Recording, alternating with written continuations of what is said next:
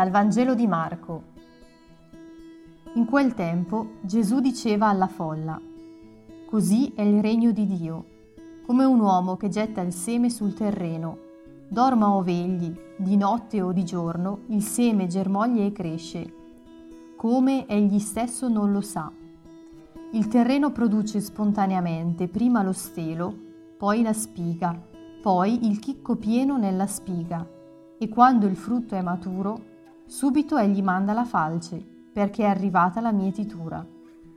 Diceva, a che cosa possiamo paragonare il regno di Dio o con quale parabola possiamo descriverlo?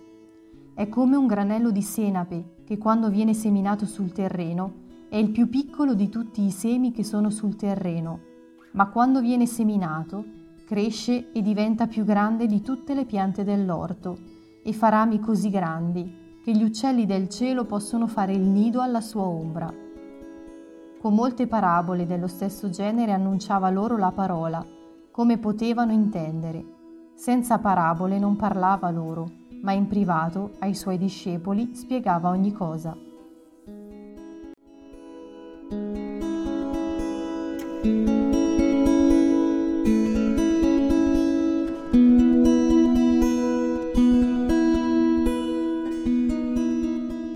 A volte mi chiedo, di tanti percorsi sulla parola, di tanti incontri di catechesi, di tante belle prediche che ho sentito e che mi hanno fatto riflettere, che cosa mi rimane? Oppure, a messa prima di ascoltare il Vangelo, quando preghiamo che la parola rimanga nella nostra mente, sulle nostre labbra e nel nostro cuore, ho la sensazione che a volte questa si fermi alla mia mente, e nemmeno per molto tempo. Nonostante la mia incostanza, però, lo spirito riesce comunque a raggiungermi e stimolarmi, e lo fa spesso attraverso gli incontri più semplici e genuini, quelli in cui davvero una persona riesce a trasmettermi il regno dei cieli. Quanto è sorprendente riscoprire la semplicità in questi incontri. Chi ha avuto esperienza viva della parola non fatica a farla sentire, perché, come il seme che cresce spontaneamente, questa ha lavorato in lui. Non fatica a vivere l'amore perché, come il seme piantato nel terreno, questo è diventato parte di sé. Non necessita di grandi discorsi logici per convincere che Dio esiste, perché parla con la sua vita e si fa intendere.